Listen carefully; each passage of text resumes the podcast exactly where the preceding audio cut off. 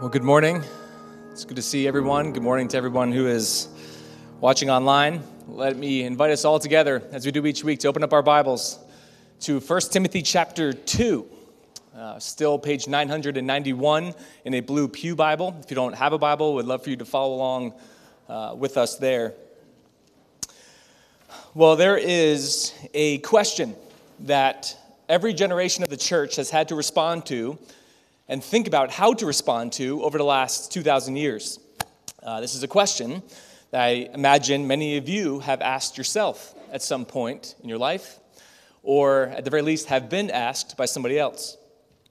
And the question is this How is it that the way of Jesus Christ can be the only way? By the way, we're just diving straight in this morning, head first, all right? So, no pleasantries. Uh, we're, we're going all in deep right away. How is it that we, or anyone really of any religion, can possibly claim with a straight face that your claim on truth is the truth, the only truth? And there are really all different variations of this question. Um, I, I, think um, for families who are raising up their uh, or for families who are raising their children in the church, uh, children will at some point, age four, five, six, seven, somewhere around there, uh, will begin to ask um, and, and, start to connect the dots in their own mind. Like, like if, if we say we're right about Jesus, does that mean everyone else is wrong? How do we treat people or view people who don't believe what we believe? You mean not everyone believes in Jesus? How do we think about that? Um, I don't know about you who uh, have children, but my daughter, who's six, um, she, she has uh, found a way to, to ask those questions right before she falls asleep, uh, or, or like as, as, I'm about to kind of leave, or uh, literally last week it was some variation of that question, like as I'm about to drop her off in kindergarten at school, and it's like I no, I can't answer. Like, it's a good question. It's a good question, not now, uh, but later. But later, uh, how do you answer when your kids start asking? As uh, we grow up and become teens and young adults, and especially those growing up in the church, and start forming deeper relationships with other people in their lives and non believers uh, who get exposed to the world and different worldviews within the world. And a nagging doubt can begin to rise. And they might be embarrassed to ask their parents that. Like, I don't know if I can ask them this. Like, how is it that he can be the only way? What about those who have never heard the gospel or live and die and never hear about Jesus? How is it that they are really responsible? Can we actually say that they're responsible to know Jesus when they've never heard of Jesus? How? Um, moving along the spectrum, you have non believers who to this day genuinely believe that religion is the most divisive thing on the planet, that it is a harm for human flourishing, and that religion is the root cause of a lot of suffering, and that believing that there's only one way to live this life and there's only one truth is the one of the biggest things to blame for human suffering over the last 2,000 years. The, the exclusivity of the gospel, you could call it. The exclusivity of the gospel of Jesus Christ always has and always will be an important matter. Um, I think has become increasingly difficult for Christians in the U.S. to profess it. Uh, there's an organization, a publisher called Lifeway. Um, that they put out a massive research poll every two years. It's called the State of Theology in the U.S. Um, it's online, and you can look at it and uh, all the kind of questions they ask. And I would say this uh, I've been following it probably since 2016, and every two years it gets a little bit more alarming at what the state of theology in, these, in the U.S. And uh, here's a couple stats. In 2022, so they just did it last year, 58% of professing believers in the US, this is not just US adults general, but professing believers in the US, 58% say that God accepts the worship of all religions, not just Christian worship. And 38%, so now we're talking about almost 4 in 10 professing believers think that religious belief is really just a matter of personal opinion, not objective truth. And those percentages every two years tick up, tick up, tick up. And you could digest polls and studies as you wish. I have a love hate relationship with polls. Like when you say professing believer, what does that mean? That could be a wide net, whoever they say. Whoever says that they're a Christian, uh, and, and why do you say that? But it remains clear that it has become increasingly difficult for Christians to claim that Jesus Christ is the only way to salvation. And I say this understanding you might be here this morning and profess to be a believer and say, like, I, I kind of struggle with that. I, I've had nagging doubt, and maybe you've been open about that, but more likely, maybe you haven't been. I'm thinking about middle schoolers and high schoolers in the room. Maybe you start thinking about these things and you wonder, can I, can I talk to my parents or anybody about these doubts? It feels off to believe that. Ironically, it kind of feels unchristian to believe that Christians are the only ones who have a claim on exclusive truth. Um, maybe there are others in this room who you would say you believe it, but if you're honest, you're fearful to ever convey that belief to others, uh, afraid to admit it if asked, and might struggle to say, I don't know how I would defend that, even if I let it be known that I believe that. Uh, plus, in the day that we're in, in 2023, doesn't it seem more loving to just say, hey, who knows? Like, who am I to say? Who am I to project my belief on others? That's kind of the, the, the, the line we've all agreed on, that we can just kind of say that and everyone would just accept it. So this is real. I, this is a not a hypothetical struggle for us. It could be real to feel stuck when it comes to believing, owning, and proclaiming exclusive truth.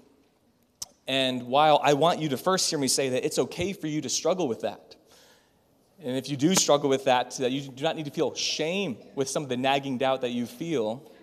I want to affirm that while also encouraging you we don't have to stay stuck. And so here's a phrase I want to inject into our spiritual veins this morning. You ready? Here's a phrase that I want to just inject in us, and then we'll draw it out and unpack it from our text this morning. And the phrase will be on the screen. The church has an exclusive message with an inclusive mission.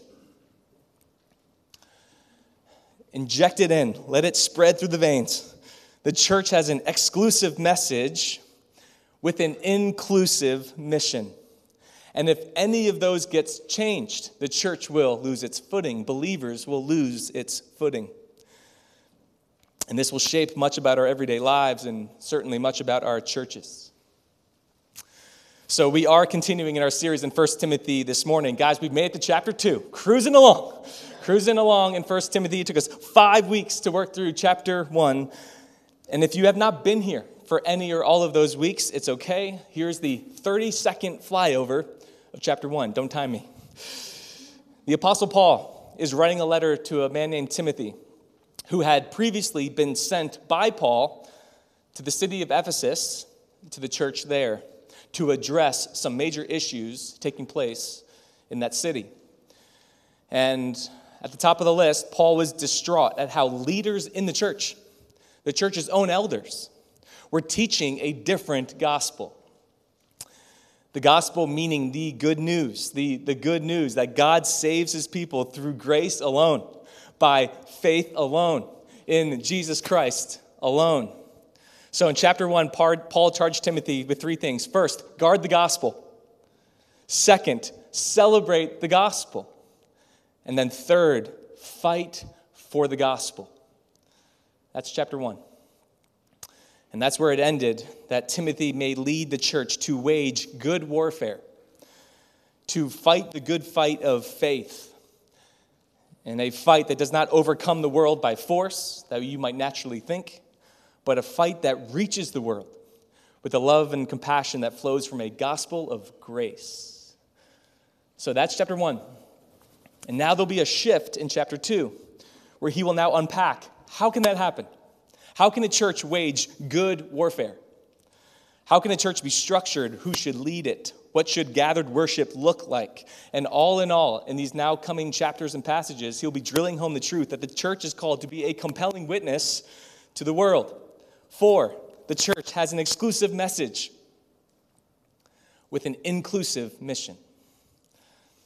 And that brings us to our text this morning 1 Timothy 2. We're going to cover verses 1 through 7. First of all, then, I urge that supplications, prayers, intercessions, and thanksgivings be made for all people, for kings and all who are in high positions that we may lead a peaceful and quiet life, godly and dignified in every way. This is good, and it is pleasing in the sight of God our Savior, who desires all people to be saved and to come to the knowledge of the truth. For there is one God And there is one mediator between God and men, the man Christ Jesus, who gave himself as a ransom for all, which is the testimony given at the proper time. For this I was appointed a preacher and an apostle. I am telling the truth, I am not lying. A teacher of the Gentiles in faith and truth. The church has an exclusive message with an inclusive mission. And again, if either of those are changed, the church is lost. Uh, Paul is, in fact, frustrated because the teaching of the church that uh, is happening in Ephesus can be described as an exclusive message with an exclusive mission. Hang with me here. That there's these secret genealogies and myths that he talked about in chapter one that they're really indicating the fact that only a few can find this. Exclusive message, but only for an exclusive few that could find it. And it's interesting that today, 2023, the rising sense in our world is to promote an inclusive message with an inclusive mission. Everyone finds their own truth. Whatever works for you, you do you. It's an inclusive message with an inclusive mission. But God calls us, again, to an exclusive message with an inclusive mission. And the way that this ought to be displayed in our churches begins with the foundation of prayer. Uh, last week, Pastor Matt Peoples uh, preached in uh, the passage before this. If you were here, if you listened, he shared tools with us that we can uh, use to wage good warfare. That um, phrase, good warfare, was in the passage from the end of chapter 1. And Matt shared four defensive tools and four offensive tools to wage good warfare. Do you remember what tool number one was for both lists? Pray. It wasn't a typo. It's for both defensive and offensive. And Matt went there because he knew that in chapter 2, verse 1, Paul goes there. A local church is a praying people. There should be no such thing as a non praying church right? That like that'd be like saying, "Man, I'm a massive sports fan, but I've never heard of the Super Bowl." What do you mean? What's the Super Bowl? Like it, it wouldn't make sense. A non-praying church doesn't make sense. And notice the phrase that connects chapter 1 to chapter 2. He says, First of all, then. Here's his transition, right? Other translations say, therefore. Since I've just told you, Timothy, to guard the gospel and celebrate the gospel and fight for the gospel, first of all, then, Pray. Pray. Exclusive message, you see, but an inclusive mission. That your role as a believer and our role as a church is participating in God's mission of making disciples of all nations. And that mission begins with prayer. Like, just think about that for a second. I know it's familiar to us, but just, just go here with me for a second. The global work of God to the ends of the earth, God's work, and the first and most important role you have in that mission requires you to go nowhere. Like you don't even have to get out of the bed in the morning to participate in the most important thing God has called you to do. And there's not just a certain place where you can pray, and there's not just a certain time you can pray. Man, you can work from home. Like we love that now, all the hours you please. Pray. And then, as a church, when we gather together, the way that we value and prioritize and treat prayer when we gather says something about how we view God's mission and our role in it.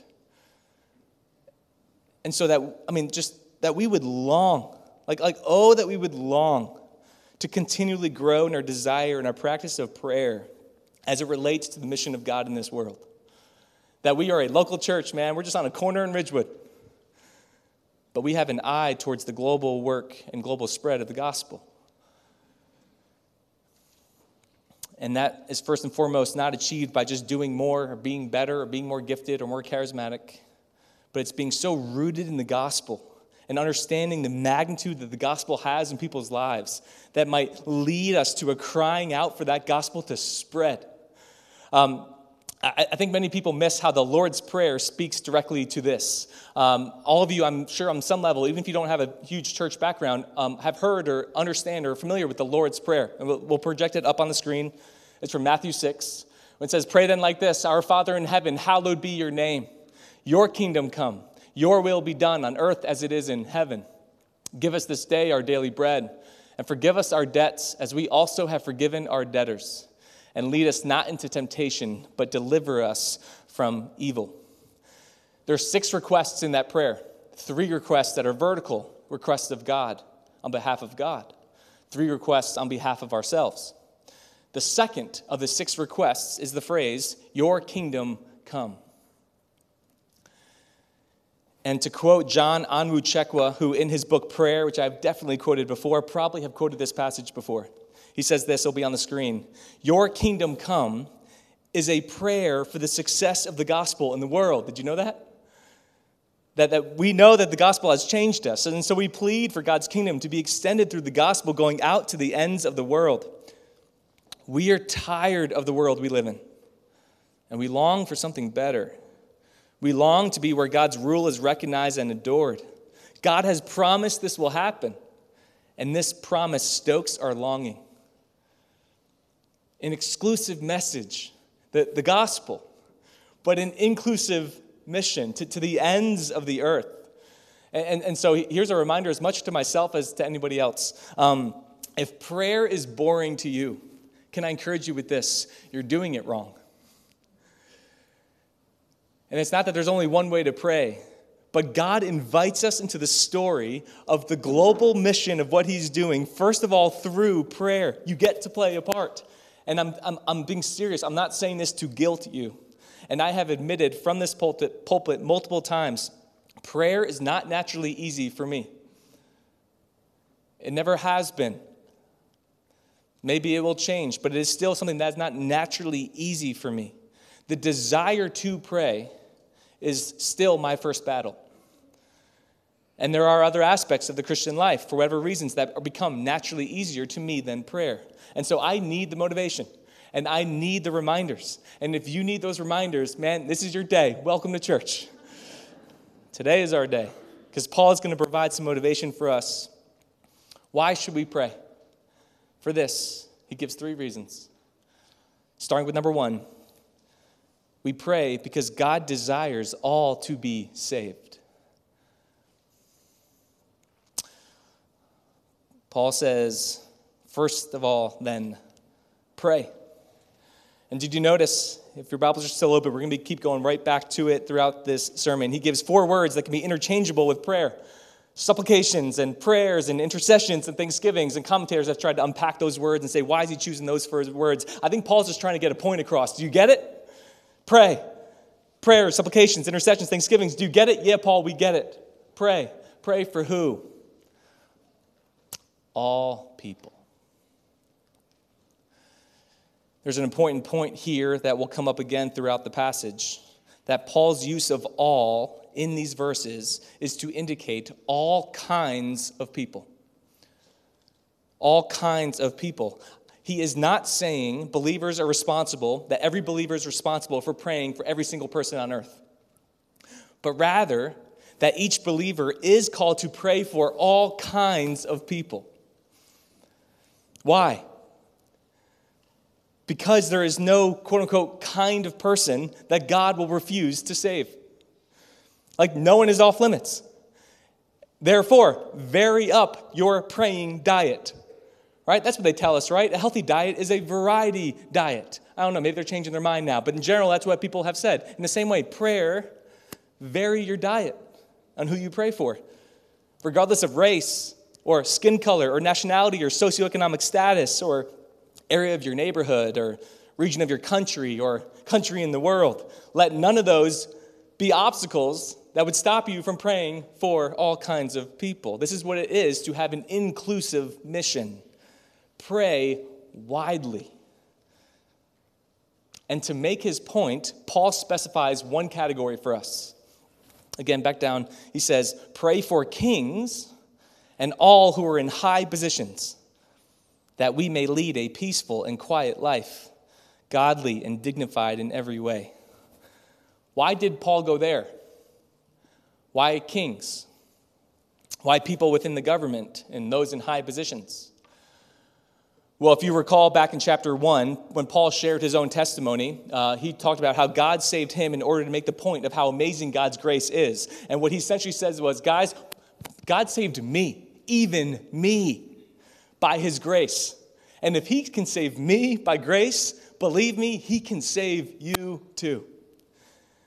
And I think now he's in a similar line of thinking when he says, pray for all people, even kings and those in high positions in your government. Because if you pray for them, my guess is you'll pray for everyone. Because in the first century, the leaders of that day were enemies to the gospel. In the first century, there were no Christian kings, not yet. There were no Roman leaders in high positions who were believers, not yet. In fact, Paul is writing this during the reign of Nero, who's the emperor of Rome, who would be the emperor in place when he would be killed in Rome a few years after writing this letter. And yet, Paul says, don't overthrow them, pray for them. This is good warfare, you see. This is good warfare in the upside down kingdom of God. On one hand, praying for governing leaders to promote peace in their land. Uh, why did Paul talk about peace? Why do we want peace? Why, why is peace good? Um, it's not because Paul wanted to live a cushy, comfortable life, right? Like, that's a temptation we face in the suburbs, let's be honest. Everything around here is catered towards your comfort.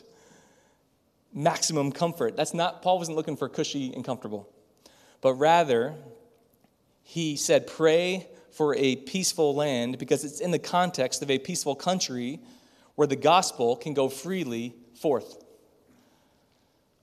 That if leaders promote peace and churches who uh, commit to spreading the gospel in those lands will now face less obstacles. And so it'd be better, it doesn't have to be a peaceful land to spread the gospel, I mean, if you had the choice, it would be better to not have to meet in fear. That we have a security team at place, two men or women at every service for a lot of purposes, but one of those is not that the government's going to come knock down our doors and tell us to stop meeting, like some of our brothers and sisters across the country. And this is the primary motivation for why we ask our men and women who lead us in the congregational prayer, as Brian, one of our elders, did this morning, to pray for our governing authorities regularly. Because we care about the spread of the gospel. And regardless of what our government leaders at the local level and state level and federal level, regardless of what they believe, regardless of whether you like them or don't like them, regardless of whether or not they even claim faith or not. I mean, we would love them to know Jesus, don't get me wrong, but we're going to pray for them regardless because we care about the spread of the gospel. And, and, so those prayers for them that you often hear from up here from uh, the men and women who pray from up here um, often sound like this, and th- these words will be on the screen. Grant to them, Lord, health, peace, harmony, and stability, that they may blamelessly administer the government which you have given them. Lord, direct their plans according to what is good and pleasing in your sight, so that by devoutly administering in peace and gentleness the authority which you have given them, they may experience your mercy. That's a prayer. Do you know who said that prayer? It was a pastor. It's a pastor who we know today as Clement. You know when Clement said this? in the early 100s. About 50 to 60 years after Paul died. And you, I mean, look at those words. I could have told you that's what the person who prayed last week prayed, and you go, yeah, that, I, would, I would believe it. Like, Brian could have prayed those exact words this morning, and you would not have blinked an eye, like, oh, that's a weird prayer. Why? Because we are familiar with that kind of praying. That's a timeless truth. And it's one thing for Brian to pray that now, again, in a land where we can freely gather. It's another to pray it when the people you're praying for want to kill you. In fact, church history holds that Clement was arrested for preaching the gospel. He got, you know, a little too famous. It grew a little too big. They, they felt threatened by that. He got arrested. He got sent to a work camp within the Roman Empire. In the work camp, it led to a revival because there were weird healings taking place, and prisoners started to come to know Christ. Don't like that. So, what they do to Clement? Again, according to church history, They put him in a boat. They brought him to the middle of the Black Sea. They tied an anchor around his feet. And they threw him in. And he died. So, why would Clement pray like that for even them? It's good warfare in the kingdom of God. Why would Paul exhort us to do it today? Because, back down your Bible, verse 4, this is why. God desires all people to be saved and to come to the knowledge of the truth. So God's desire becomes your desire. And when God's desire becomes your desire, you'll pray for all kinds of people for many things. But most of all, that you'll pray that God would bring people to saving faith, to knowledge of Him. Um, one more point quickly here. Uh, verse 4 gets a lot of attention. If you're into theology and arguments within Christian theology, verse 4 is a huge verse saying that, and there'll be some people who say that this shows that God is a universalist, that all people one day will be saved, because look, it says right there, God wants it. And if God wants it, God will get it. And if God will not get it, then he's not all powerful, and I don't know if we should worship him as God. Um, well, here's what I would just say to this quickly. This is also, by the way, a proof text for those who hold to Arminian or Calvinist views and like to talk and discuss that. I don't say I don't have convictions there. I'm just not really interested in digging into that aspect of it here. But I will say this to say that this verse means that all people will eventually be saved regardless is a direct contradiction to the rest of the Bible. It's a contradiction to Jesus' own teaching, who clearly says, All will not be saved, but only those who repent and believe in him. I think if Paul believed otherwise, that God was a universalist, he wouldn't be telling people to pray for their salvation, because what's the point? I said earlier, the word all in this passage is best understood as all kinds of people. And so, what I firmly believe, my cards on the table, is that God is the God of salvation. And I believe He is sovereign over all salvation. And nobody comes to know Him unless He draws people to Himself. And his desire is through Christ to save people from every tribe, tongue, and nation. And that there is no single kind of person Jesus saves, for he desires all kinds of people to come to know him. If you didn't care about any of that, then come back into the water. We're going to point number two. Since God desires it, we pray for it. And so vary up your praying diet. This is to be inclusive in the mission of your prayers. Now we go to number two. We're going to move faster here. God calls us to pray because Christ is the Savior to all. God desires us to pray because Christ is the Savior to all.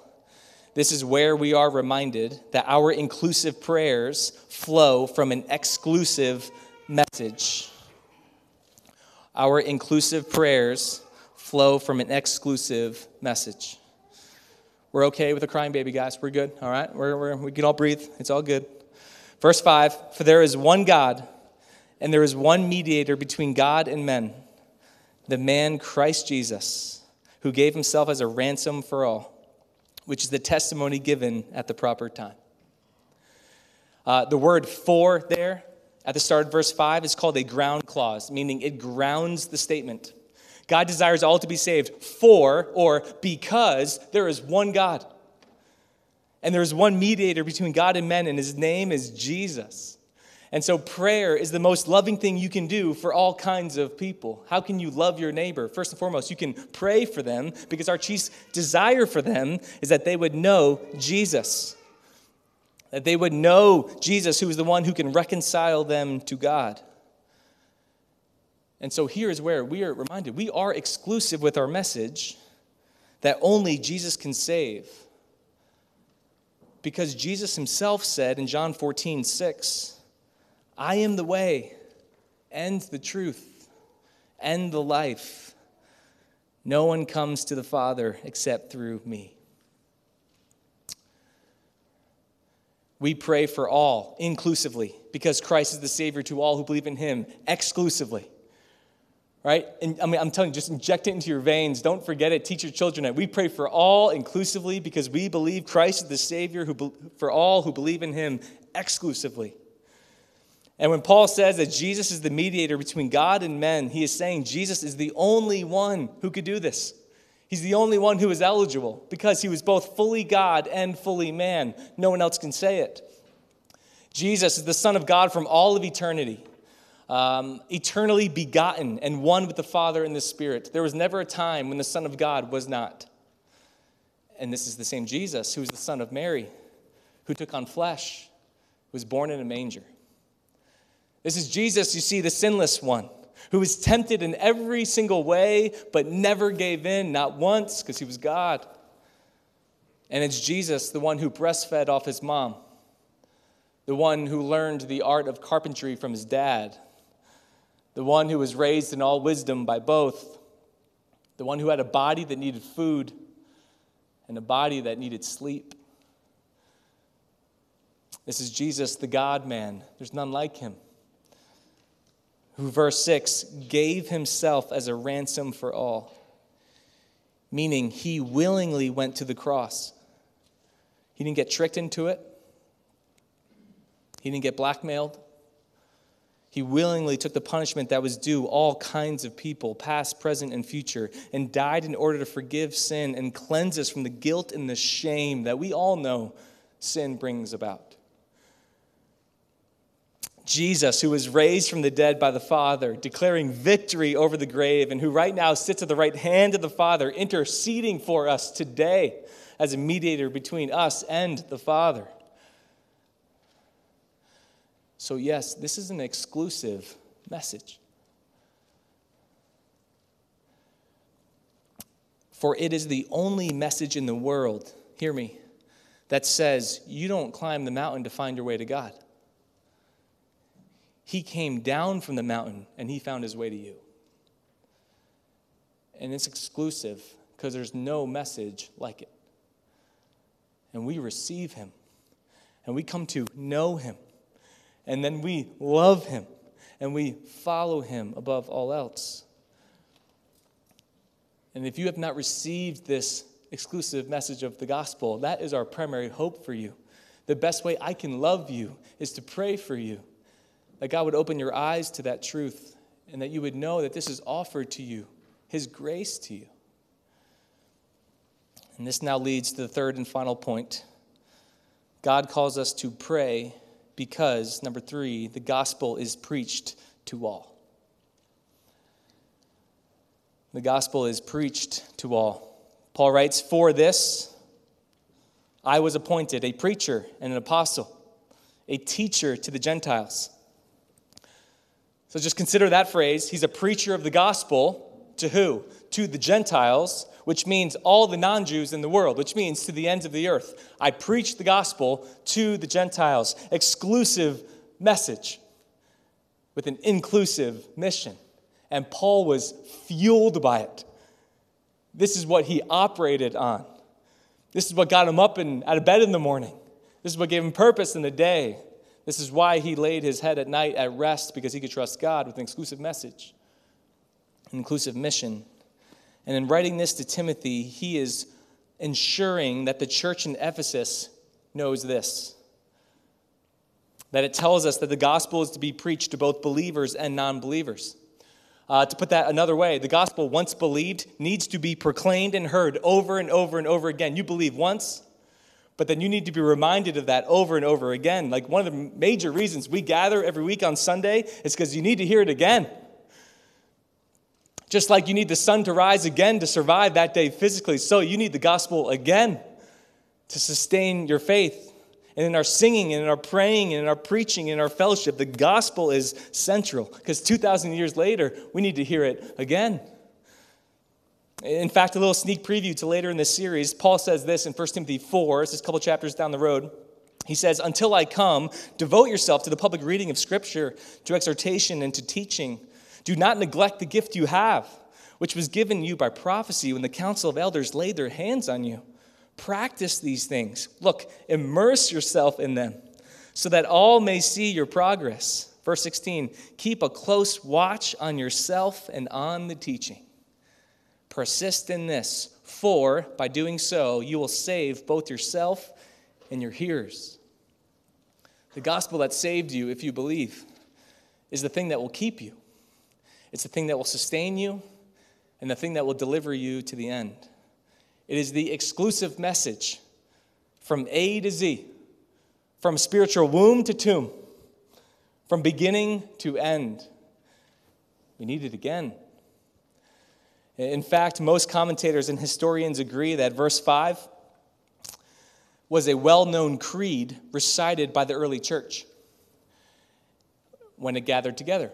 And so, Paul, in writing this, is reminding Timothy remember the creed, Timothy, that we say. I'll read it again. For there is one God, and there is one mediator between God and men, the man Christ Jesus, who gave himself as a ransom for all, which is the testimony given at the proper time.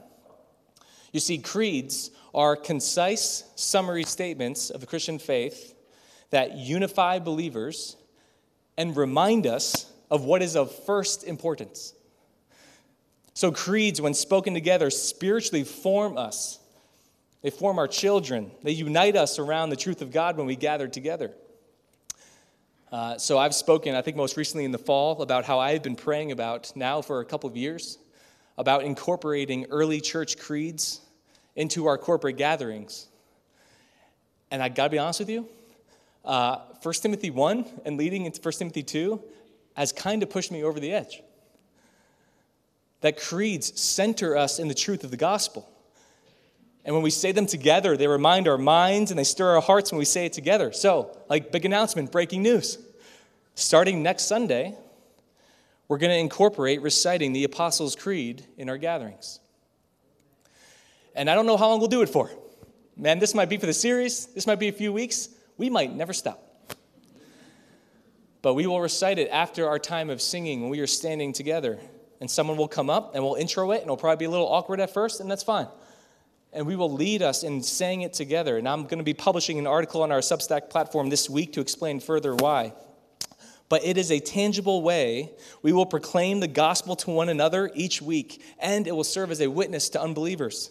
That when we say the creed together, we affirm that what we care about most is not the color of the carpet in this room what we care about most is not the style of singing we sing in this church.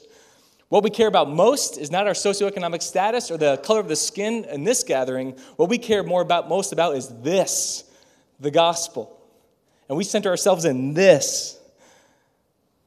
And so Paul commits his life to proclaiming the gospel to all. Meaning, once again, for a final time, all kinds of people. And by telling Timothy this, he's indicating that all believers, you today, 2,000 years later, are given the same calling. And our roles might be different, and our giftings are different, and the places we go are different, and the capacity we have is different, but our calling is the same to make Christ known in faith and truth, and to be as inclusive as you can be. And there's no better story to be part of than this story of making disciples of all nations to the glory of God. I say this often, but I'm going to say it again. You know what this story means? It has no meaningless days. You have no purposeless interactions in your life, not one. There's not a single wasted moment in your life when your story is wrapped up in this story. And with this exclusive message and inclusive mission, we begin with prayer. And so I'm telling you, church, man, as we as we close now, we got a part in this film. You got some lines in this script. And we can do so in confidence and assurance that the ending has already been written. And so I'm going to ask you to stand now as we prepare to pray and sing. Let's stand, and we're going to finish with this passage. Here's the ending of this story that's already been written. It's in Revelation 5, verses 9 through 10. As you hear this, think exclusive message, inclusive mission. Revelation 5, and they sang a new song, saying, Worthy are you to take the scroll and to open its seals, for you were slain, and by your blood you ransomed people for God from every tribe and language and people and nation. And you have made them a kingdom and priests to our God, and they shall reign on the earth. Amen. Let's pray. Father, we are so grateful for the story that you have written and that is playing out before our eyes. We are humbled that you have given us a part to play, that your sovereign plan that will go forth chooses to include us, chooses to include our prayers. Lord, I pray that we would embrace the mystery and beauty of that, and that we'd be faithful and have the courage to pray for all kinds of people for even kings and those in high positions, for you desire all kinds of people to be saved. Lord, we thank you that you have saved us. We pray for those who have, you have not yet reached, and we move forward in confidence this week because of what you have called us to. And it's in your name that we pray. Amen.